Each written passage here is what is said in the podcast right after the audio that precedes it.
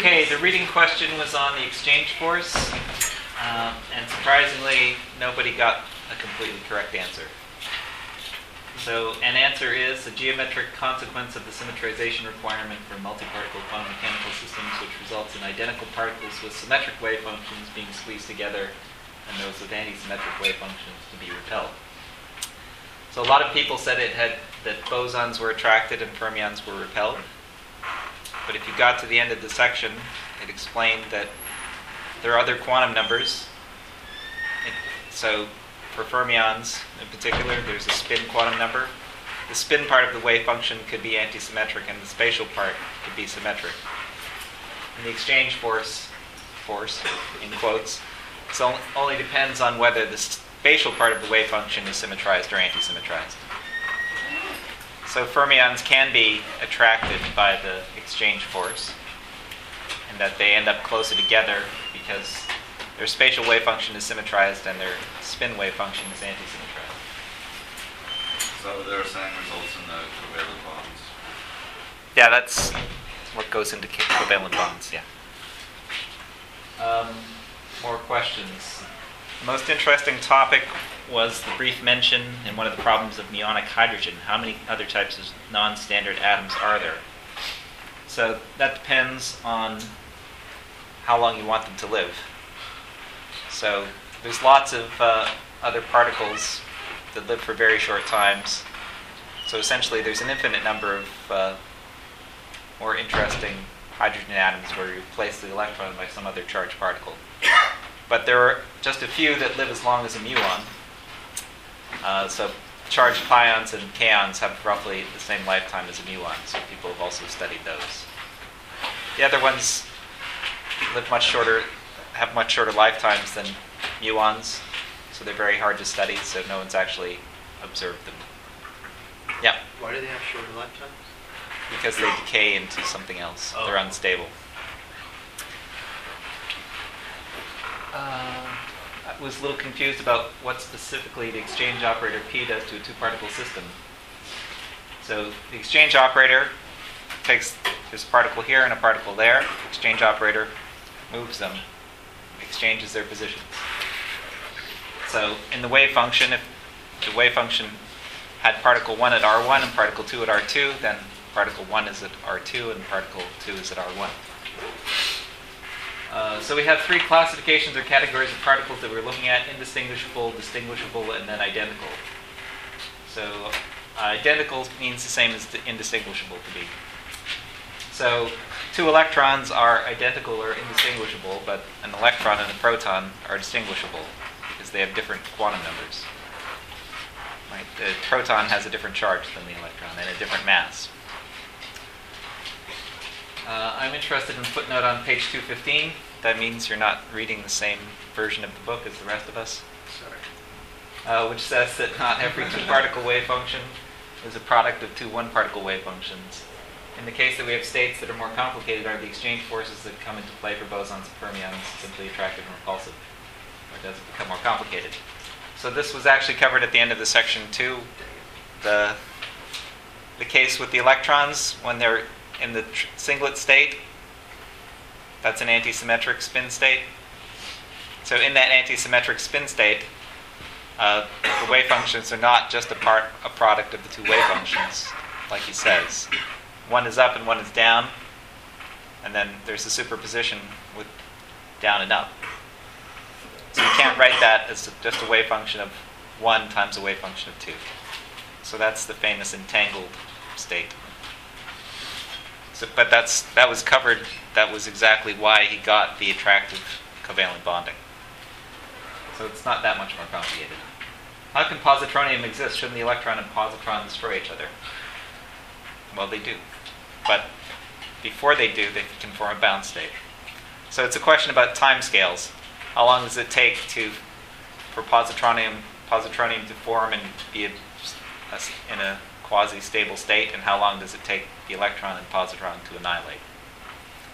And the answer is that it depends on what the value of n is, the principal quantum number. So if they're in an excited state where they're far apart, their wave functions don't overlap, at the origin. So if you think of the positron being at the origin, it's not really like that. But there's the radial distance, just like in hydrogen, is the distance between them. So you need the probability that you're at r = 0 for them to overlap and annihilate. So in states where that wave function at the origin is 0, it will take them a long time to annihilate, because first they'll have to drop down to a lower state. So typically they have to get down to the ground state and then annihilate. And that still takes them time, because electromagnetism is a not very strong force. Alpha, in other words, alpha is 1/137. So that's a small number compared to 1. So it takes a while. And we're not going to calculate how long it takes. We are going to calculate later how long it takes to go from excited state down to the ground state. I'm confused about why the interaction between overlapping wave functions is referred to as an exchange force. I think I'm confused because I've heard exchange forces referred to as force produced by the exchange of force carrier particles. Are they related somehow? So electromagnetic forces means that you're exchanging photons between particles.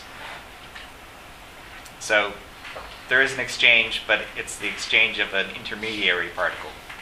So they're not related, except that this word exchange appears in both. Page 204, Griffiths states, there's no such thing as this electron or that electron. All we can legitimately speak about is an electron. This is more of a general question, but I'm confused on if we know that we have two particles, then we can surely measure one or follow it.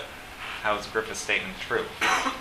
So if you have an electron here and an electron there, and they're going off in opposite directions, then you're really not confused about which one's which. But if they were coming this way and passed close by each other, or if they were going this way, parallel, or almost parallel. If they got close to each other, how would you know that they didn't get swapped somehow by bumping into something? You'd have to be able to follow all the details, but if you followed all the details, like, you'd have to know their position at every moment, but then you wouldn't know their momentum, so they wouldn't be where you thought they were, and it's quantum mechanics. One confusing part of the section is the Slater determinant mentioned in problem 5.7 is constructing this matrix, the idea behind constructing completely anti-symmetric wave functions. So the idea is that taking a determinant is completely anti-symmetric in all the elements of the matrix. So it's just a simple way to remember how to make something that's anti-symmetric more than two things. It's easy to write down how to anti-symmetrize in two things, but if you have 10 things, gets a little confusing. And the Slater determinant, A, is a short way to write it, because you only have to write that matrix with determinant around it, instead of writing out all the terms explicitly. And if you remember how to take the determinant, then it tells you how to do the anti-symmetrization. Okay. So last time, we almost finished up how to add angular momentum. Focus.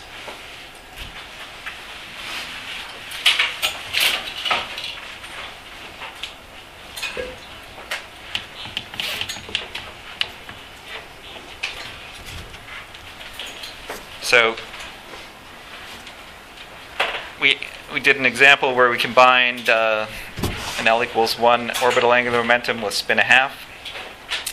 We constructed the highest possible total angular momentum state, which was 3/2, because 1 + 1/2 is 3/2. That's the most angular momentum you could have.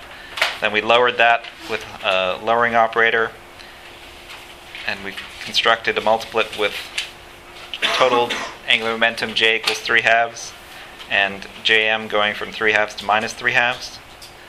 And then to make up the rest of the states, we found we could take an orthogonal wave function to this guy, which also has z component 1/2, but has total angular momentum 1/2. And then we found two more states. So in general, what we're doing when we're adding angular momentum is we're taking things that are eigenstates of individual angular momentum, like orbital and spin, and writing that in a new basis, where we have eigenstates of total angular momentum and total z component of angular momentum. To do that, these will just be some linear combination of those. Just like when you, in space, when you change coordinate systems, the new axes are linear combinations of the old axes. So these eigenvectors work the same way. The new eigenvectors are linear combinations of the old eigenvectors. There's some coefficients that we can calculate by this lowering procedure. And we know that the z components just add together.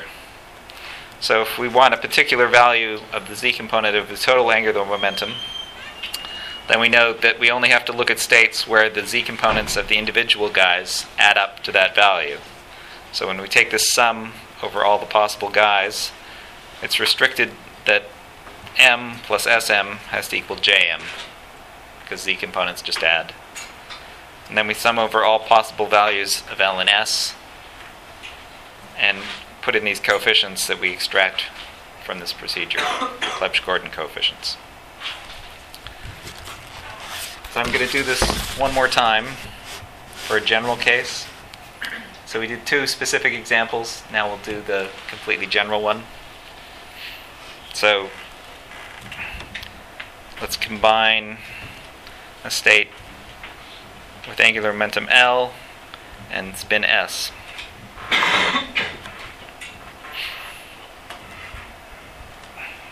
So the highest state will have J equal to L plus S. And that state, so we can write that state as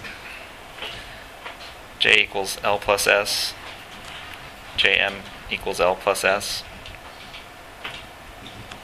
That's equal to LL SS.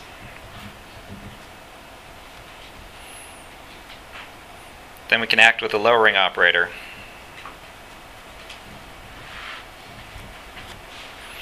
We'll get a state that still has total J equals L plus S, but Jm will be L plus S minus 1.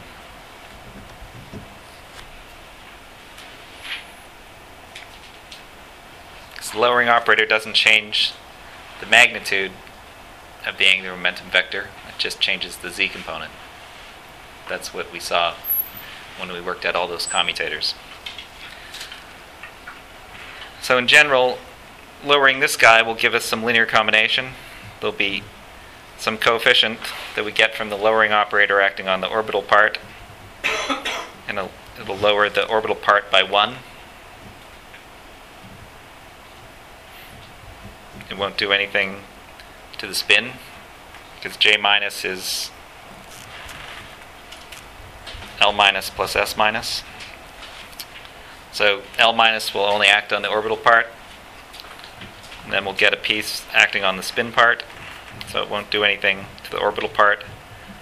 I ran out of room. We'll get to S minus 1 for the spin state. And then if we normalized it, it'll be 1 over a squared plus b squared, square root. Get a normalized state. Then we can keep acting with the lowering operator. So we can go, each time we act with L minus, we can take this down 1 unit and go all the way down to minus L. And the spin, we can go down all the way down to minus S. So the next time we act, we'll get things with L minus 2 and S, L minus 1 and S minus 1, and L and S minus 2, if the S is big enough. So eventually, we'll get to the lowest state. The lowest state is L, S minus S. Just like the highest state, it's a unique one. There's only one way to get total J's. Total Jz is minus L minus S.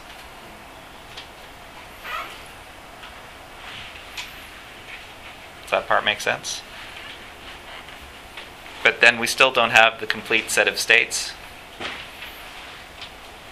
because now there's also states with J equals L plus S minus 1.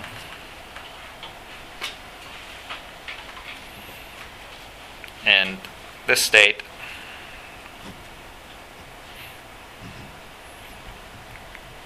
has its own highest state with Jm equals L plus S minus 1. And it must be orthogonal to this other state with L plus S minus 1.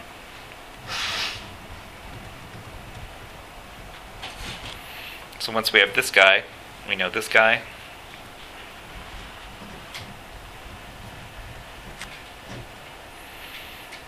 To be orthogonal means we take the overlap between the new state and this state. We have to get 0. So that means we need up to an overall phase minus B times that guy with L minus 1. And then plus A times the L S minus 1 state.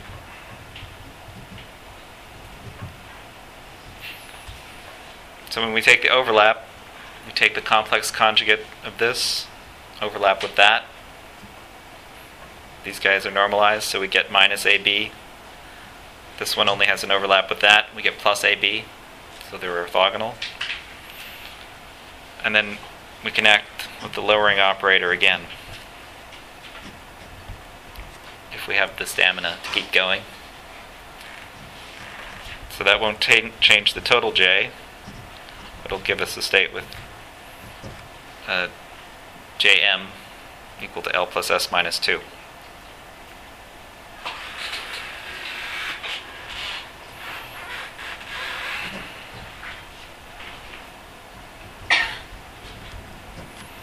And in general, it has to be some linear combination of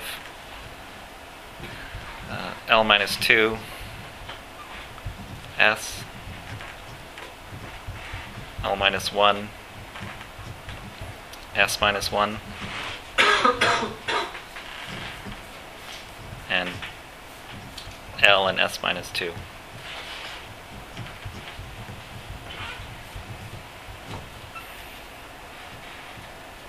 And then we can keep going.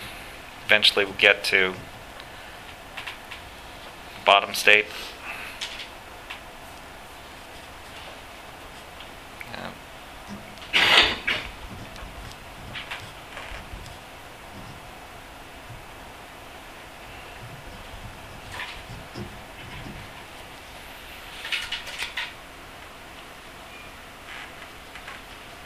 And then if the J is big enough, we can go to the next guy, which will have total J is L plus S minus 2, until we get all possible states. So in general, this guy, there are 2 L plus 1 states here, and 2 S plus 1 states for the spin. It's 2 L. Pardon me? So the total number of states we have to get is 2L plus 1 times 2S plus 1. And if you work it out, take all these states. There's 2L plus 2S plus 1 states here. And then there's 2L plus 2S minus 2 plus 1 states there. And after you've gone through the whole set of those, you can convince yourself that it equals this number of states that we started with. So it is a proper change of basis. So that's the total number of states for a fixed that we started with, yeah. We started with a fixed L and a fixed S. Then 2L plus 1. There's 2L plus 1 times 2S plus 1 states appear in this basis. And then when we lower that to get J equals L plus S minus 1, then we have to have a similar formula. But once we get all the possible values of J, so when we go through all the possible lowerings, we eventually get to a J that's L, absolute value of L minus S. So the J values run from L minus S plus 1, up to plus S. And then for each one of these, there's a JM that starts from minus L minus S up to L minus S. And here JM goes from L plus S to minus L minus S. So that formula 2L plus 1 times 2S plus 1 is when you fix J to the L plus S? No, it's when I sum over all values of J and JM.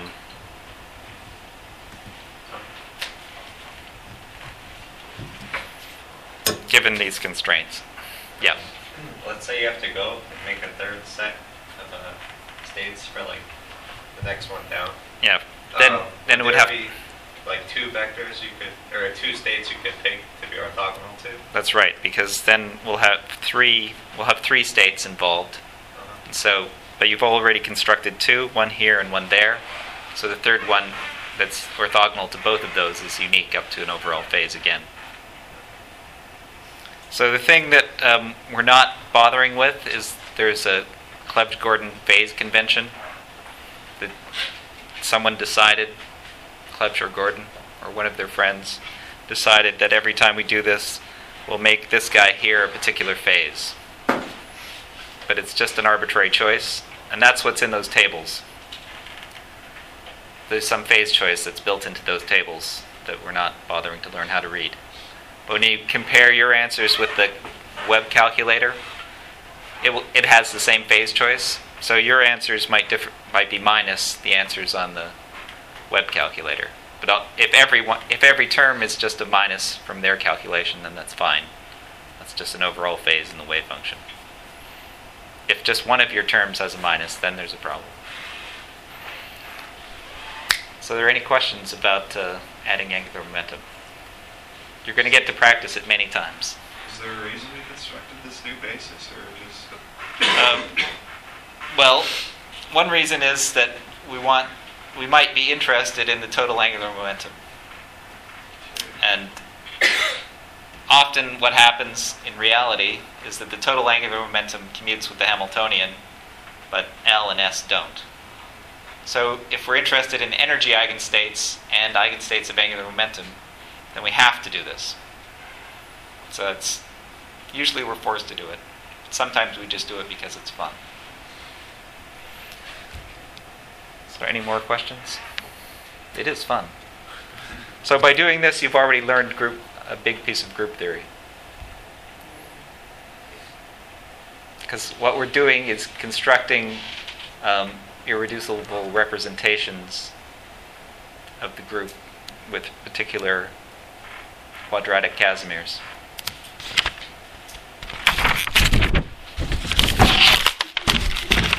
So if you'd been living in the 20s, you could have worked out angular momentum and invented a whole bunch of group theory at the same time. So part of group theory, I think, was they took these angular momentum calculations and generalized them. That's a big part of most of what you learn in graduate school will be SUN. What you've just learned with spin is SU2. So it's just generalization.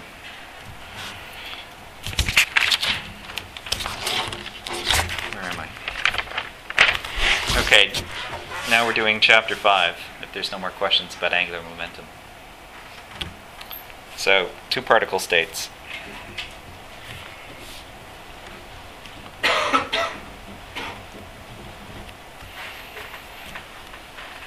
So, if we have two particles, then we'll have a wave function that depends on two coordinates and time. And we'll still have the same Schrödinger equation. And our Hamiltonian now has to have two kinetic terms. There's a grad squared acting on coordinate 1. So that gives us the momentum squared of particle 1. Then there's one for particle 2. They might have different masses, M1 and M2. And there could be a potential that depends on both the coordinates. and we can still normalize the probability to 1, but we'll have to integrate over space twice, once for the position of particle 1 and once for the position of particle 2.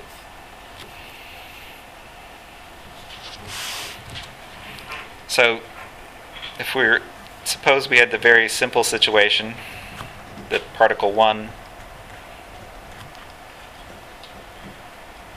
that's supposed to be a 1, is in state psi A, and particle 2 is in state psi B, then it's pretty obvious that the overall wave function would be psi A of R1 times psi B of R2.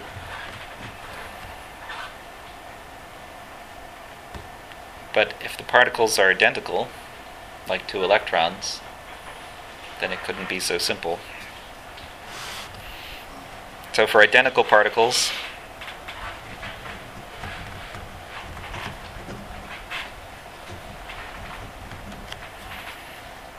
the wave function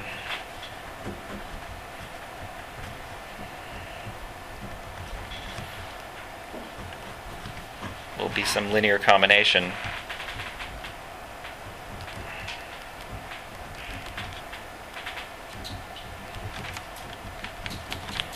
of the interchange, because if they're identical, I could interchange them. The Hamiltonian won't know if they're identical. The energy has to be the same.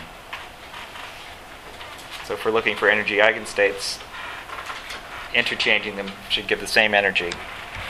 So in general, we'd have to consider a linear combination.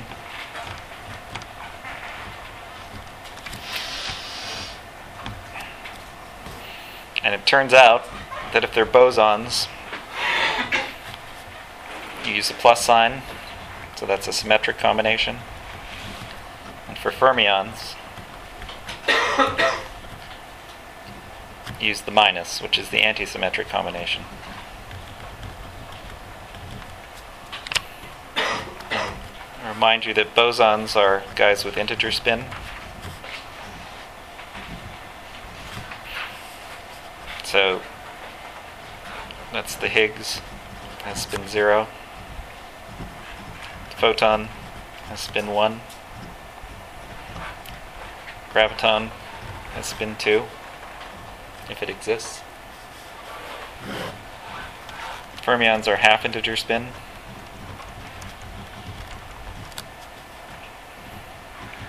So electrons have spin 1/2.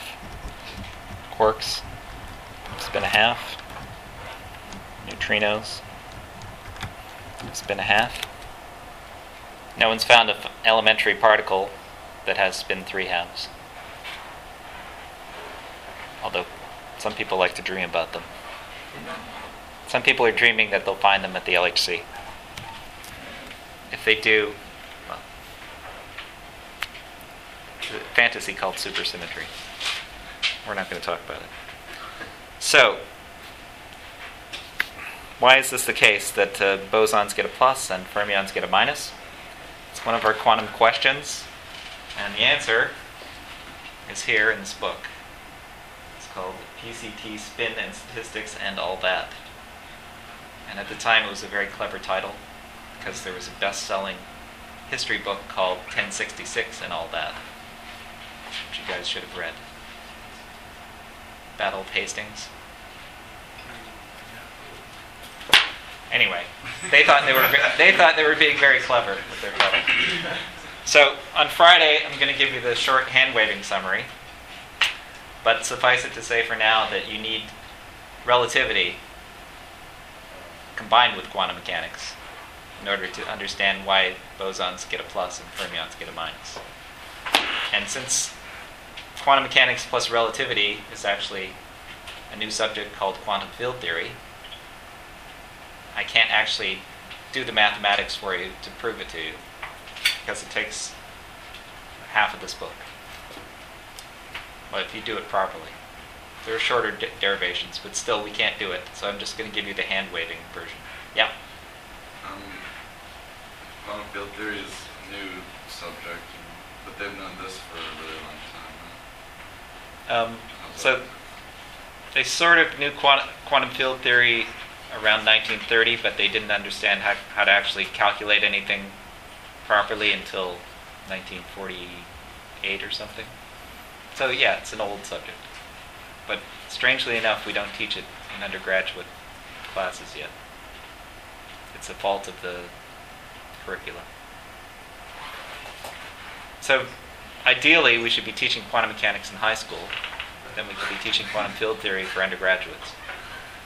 But someone has this crazy idea that you should first learn classical mechanics before you can learn quantum mechanics, which is, it's all backwards.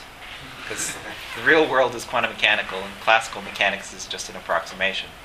So once you understand quantum mechanics, classical mechanics is just really easy.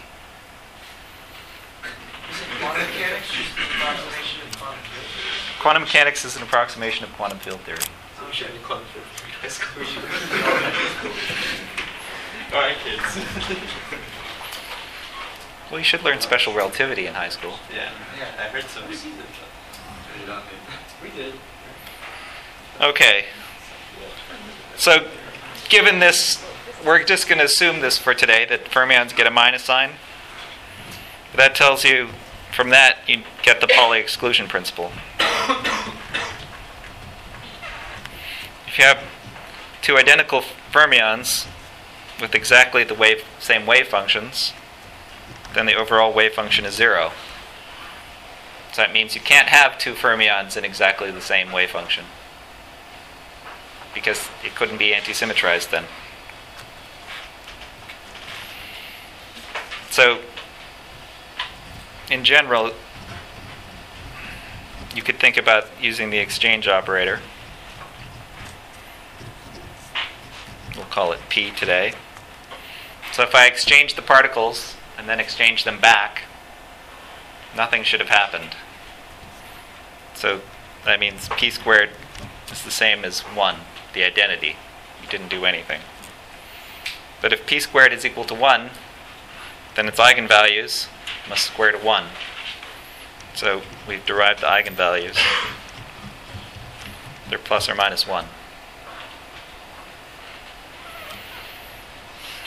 And if we have identical particles,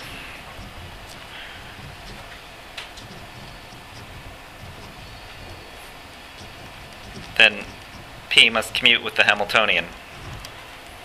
Because if they're identical and I switch them, the energy couldn't have changed, because I have the same particles at those positions as I had over here. So that means for the energy eigenstates, the wave function with particle at R1 and the second particle at R2 must be plus or minus the wave function with particle 1 at R2 and particle 2 at R1. So this is just the formal way of saying what we just said. We have to use the plus sign for bosons and the minus sign for fermions.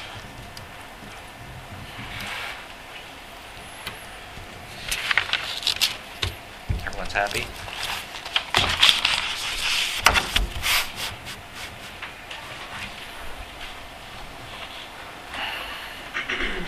We also know that there's more things to life than position. There's also spin and other quantum numbers. So we can think of our wave functions as being a spatial part times a spin part. Let's call it with a different letter. We'll call the spin part chi. If we had quarks, then there's also color quantum numbers. So there'd be another factor for color. So for fermions,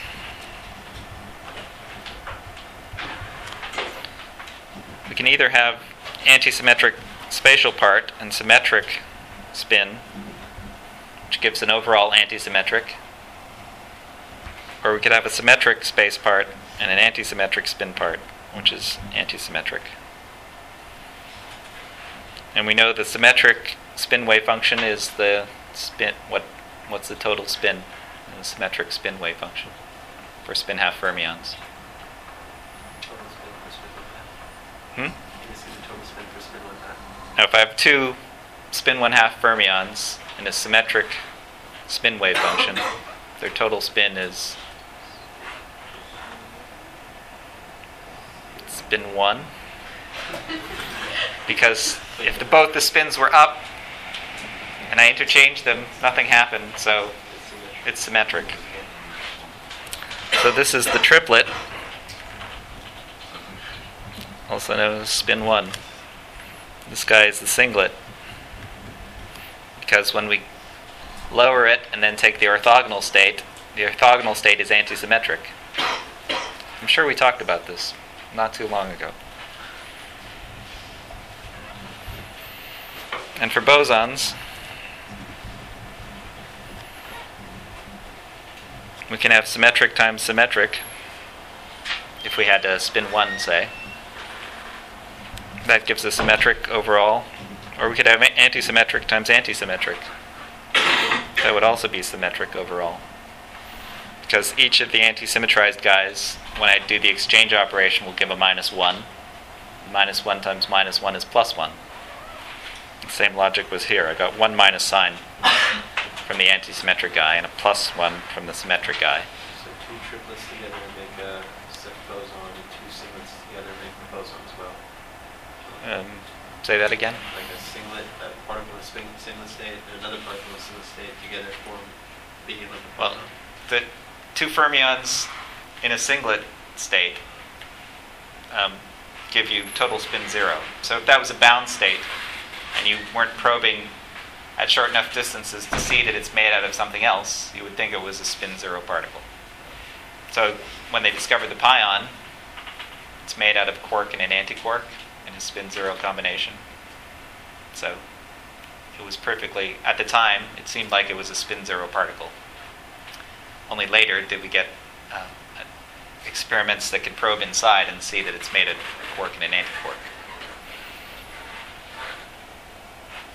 Not make sense, no. Pardon me? It makes sense, it's just sad. What's sad?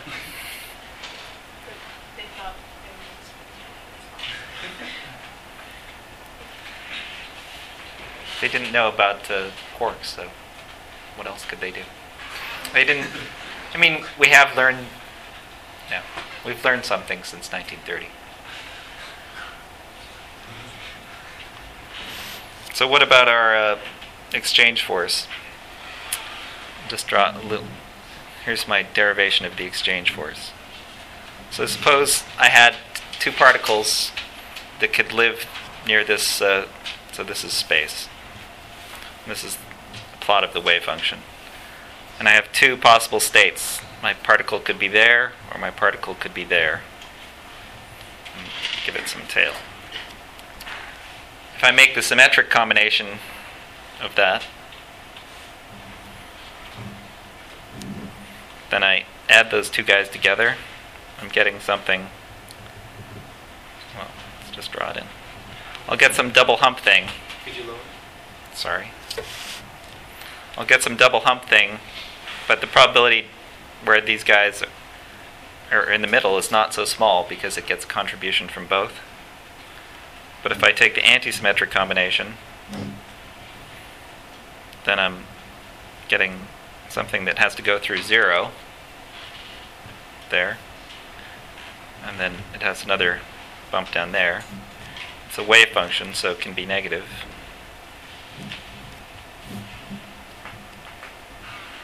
But now you see the probability to be in the middle is very small. So that's why it looks like they're being repelled. Here the probability to be in the middle is bigger, so it looks like they're being attracted.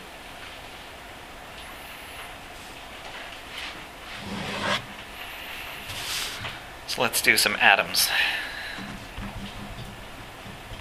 So we solved all the atoms with a single electron. Well, at least ionized hydrogen plus ionized atoms, ionized down to a single electron. Now, we'll take a stab at doing neutral atoms. So we'll have, in general, we'll have Z electrons, where Z is the number of protons, the charge of the nucleus. So our Hamiltonian will have the sum. We'll label our electrons with J. We'll go from 1 to J. We'll have a kinetic term for each electron.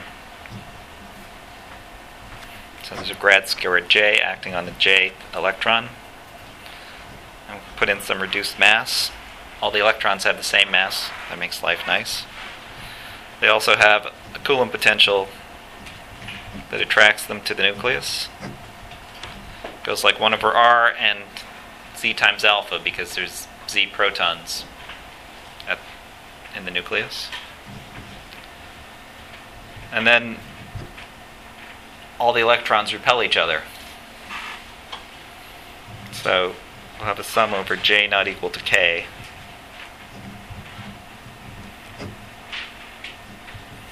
And we need 1 over the distance between the two electrons. And it's got a plus sign because it's repulsive. And it's got a half because I counted everything twice. Because I summed over J not equal to K. Yeah. The Hamiltonian term, the first term in the brackets, the minus H bar Z C Z alpha over, is that an R? That's an R J.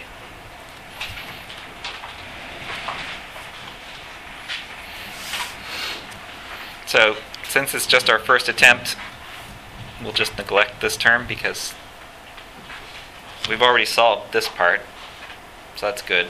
This part is very hard to solve, so we'll come back to it in a later chapter when we've built up our mathematical muscles, learn some new techniques.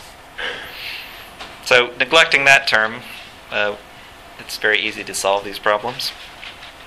So for helium, we have z equals 2, and the wave function will just be a product of hydrogen wave functions with the substitution that alpha goes to z alpha.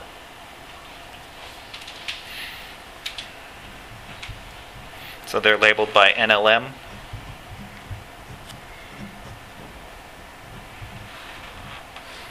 The other one we'll call N prime, L prime, M prime.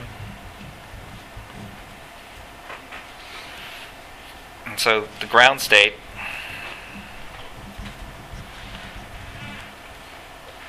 must be N equals 0, L equals 0, M equals 0.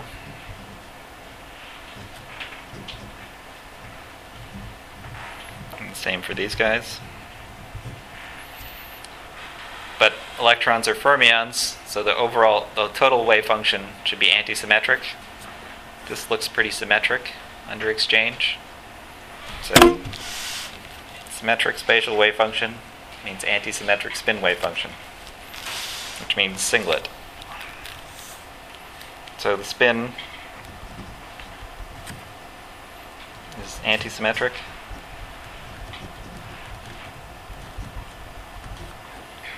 So it's a singlet.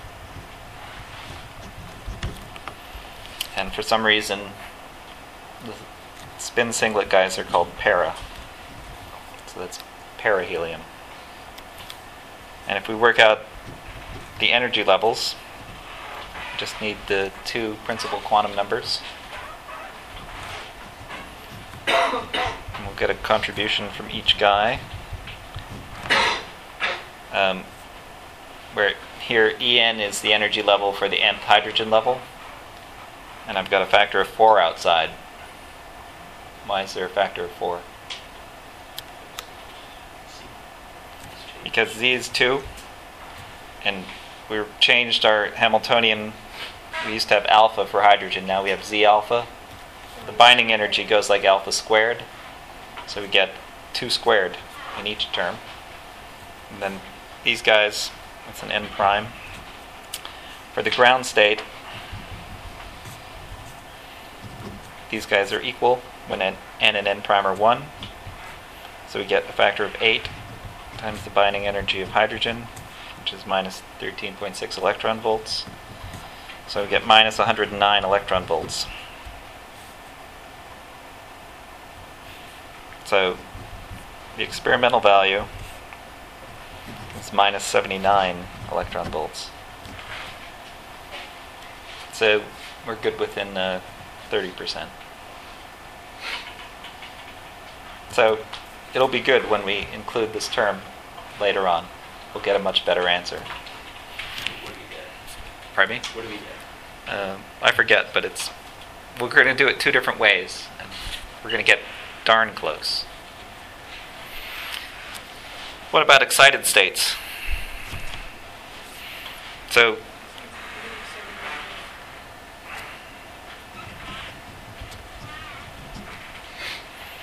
if we stick with the singlet states, we can have symmetric wave functions. So we can excite one of the guys.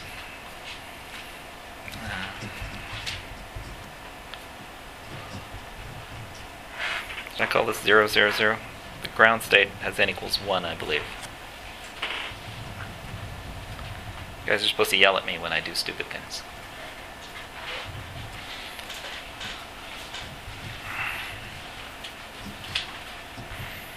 So if we make this state symmetric, since the spin part is anti-symmetric, we have a combination like that. Now, once we have excited states, we can also make anti-symmetrized spatial wave functions. So we can have symmetrized spin wave functions. So they'll be triplets. And those are called ortho.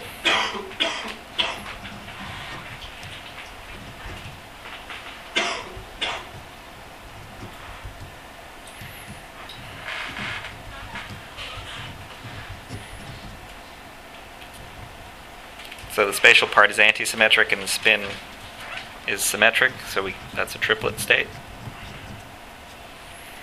And so we could have states. The spatial part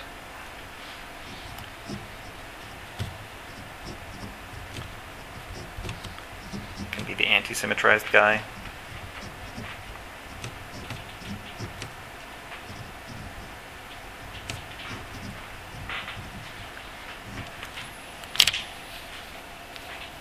So because the spatial part is anti-symmetrized, are the electrons closer together or further apart? So they're further apart.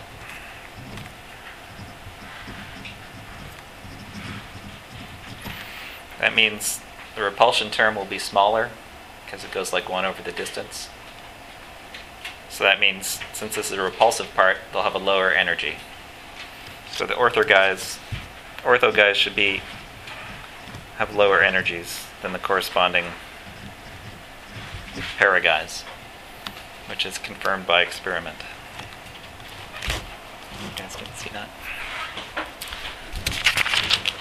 Okay, so now that we understand hydrogen and helium, hydrogen has 1 electron, helium has 2 electrons. Which one's bigger?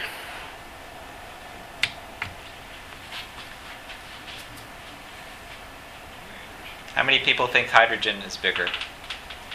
How many people think helium is bigger? How many people don't think? We use that actually. The distance depends on whether or not they're orthos or paras. Just the ground state. The ground state? Ground state. So we'll try again. How many people think hydrogen is bigger? Wow. How many people think helium is bigger? Okay, here's an actual computer simulation. I couldn't do the experiment in time. So here's hydrogen, here's helium. So I've got twice as many dots here because that's to show you that there's twice as many electrons. So I measured each dot means I measured an electron position. So I measured twice as many times here because there's twice as many electrons. So hydrogen, helium. Helium is smaller because the nucleus has a bigger charge, so the electrons are pulled in more. It's a deeper potential well. then it's not as deep as it could be because there's still some repulsion from the electrons. So this is including that repulsion. I could just look at these all day. So what about lithium?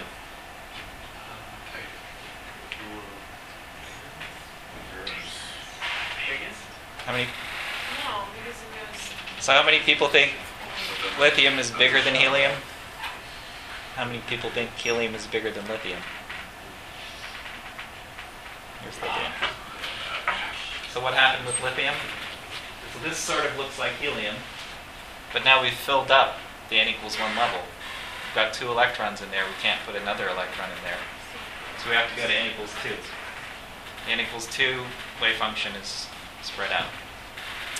So this is a pattern that sort of repeats across the periodic table. As you go across the rows, things get more tightly bound. Then when you go down to the next row, you have to go up to another level. So generally, you get bigger. Yeah. So,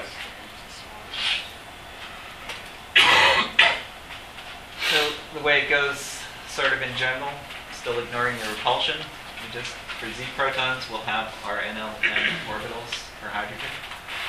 There's 2 electrons per orbital, because if they're in the same orbital, that means the spatial wave function is symmetric. So their spin wave function has to be anti-symmetric. So they're in the singlet spin 0 state. And we calculated before that there's an n²-fold degeneracy. You guys wondered why I bothered to calculate what the degeneracy was? Because we want to understand the periodic table. So for the first energy level, we can pack in 2 electrons. So it takes us hydrogen and helium will fit in there. Then in the next level, there's a 2² degeneracy times 2 possible electrons. That means we can add up to 8 electrons. So there's 4 different spatial wave functions, and we can put 2 electrons in each one. So we get 8 in there. Then for the third, it's 3² times 2, 18. 4² times 2, 32. 5² times 2 is 50. So this should give us the structure of the periodic table. And here's our prediction. Here's counting how many boxes there are in the periodic table. It works, it doesn't quite work. So what went wrong?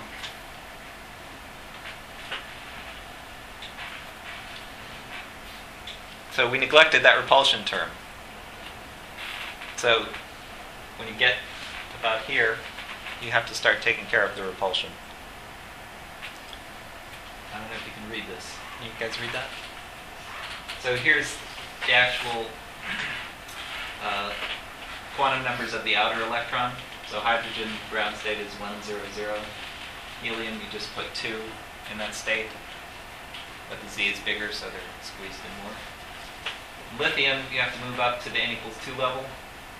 Beryllium, you can still fit another one in the n=2 level. And when still L=0. But now the L=0, n=2 levels full. So when we get to boron, we have to go to L=1. And then we can have 6 of these guys, since there's 2L+1 states. L is 1, so it's 2 + 1 is 3. And we can put 2 electrons in, because we can have spin up and spin down. So that's 6 more states. That gives us 8. That one worked with the periodic table. Then we go up to 3, get 2 more in the L=0, 6 more in the L=1. But then instead of going to L=2, the next electron goes into n=4, L=0. And that's because the repulsion effects are starting to become important. So when you include the repulsion effects, the n=4 has a lower energy level than the n=2, n=3, L=2. Because So being in N equals 4, those guys are spread out more, so they have less repulsion. So to get beyond argon, to understand the periodic table, you have to include those repulsion effects.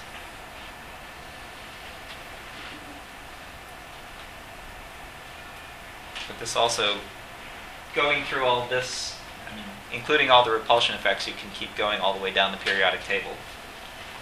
And when you get to krypton, you get you look at the total angular momentum of krypton, the total angular momentum, adding up all those 36 electrons, you get total J equals 0.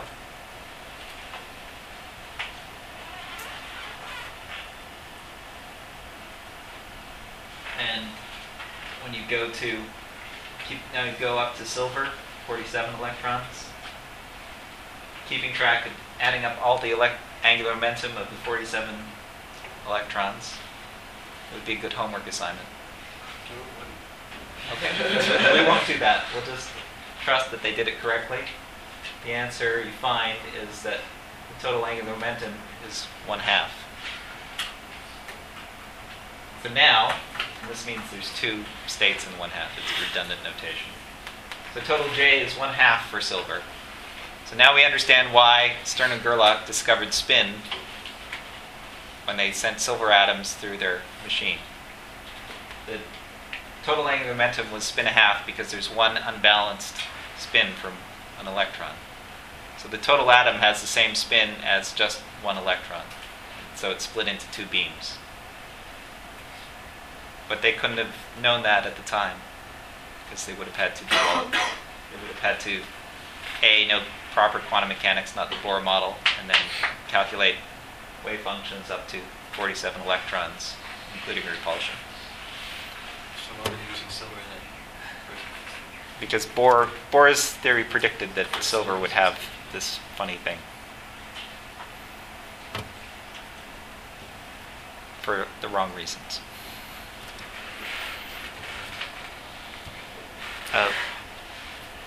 What time do you guys have? My watch says 1:56. Okay, you're supposed to yell at me when I run over too. Sorry.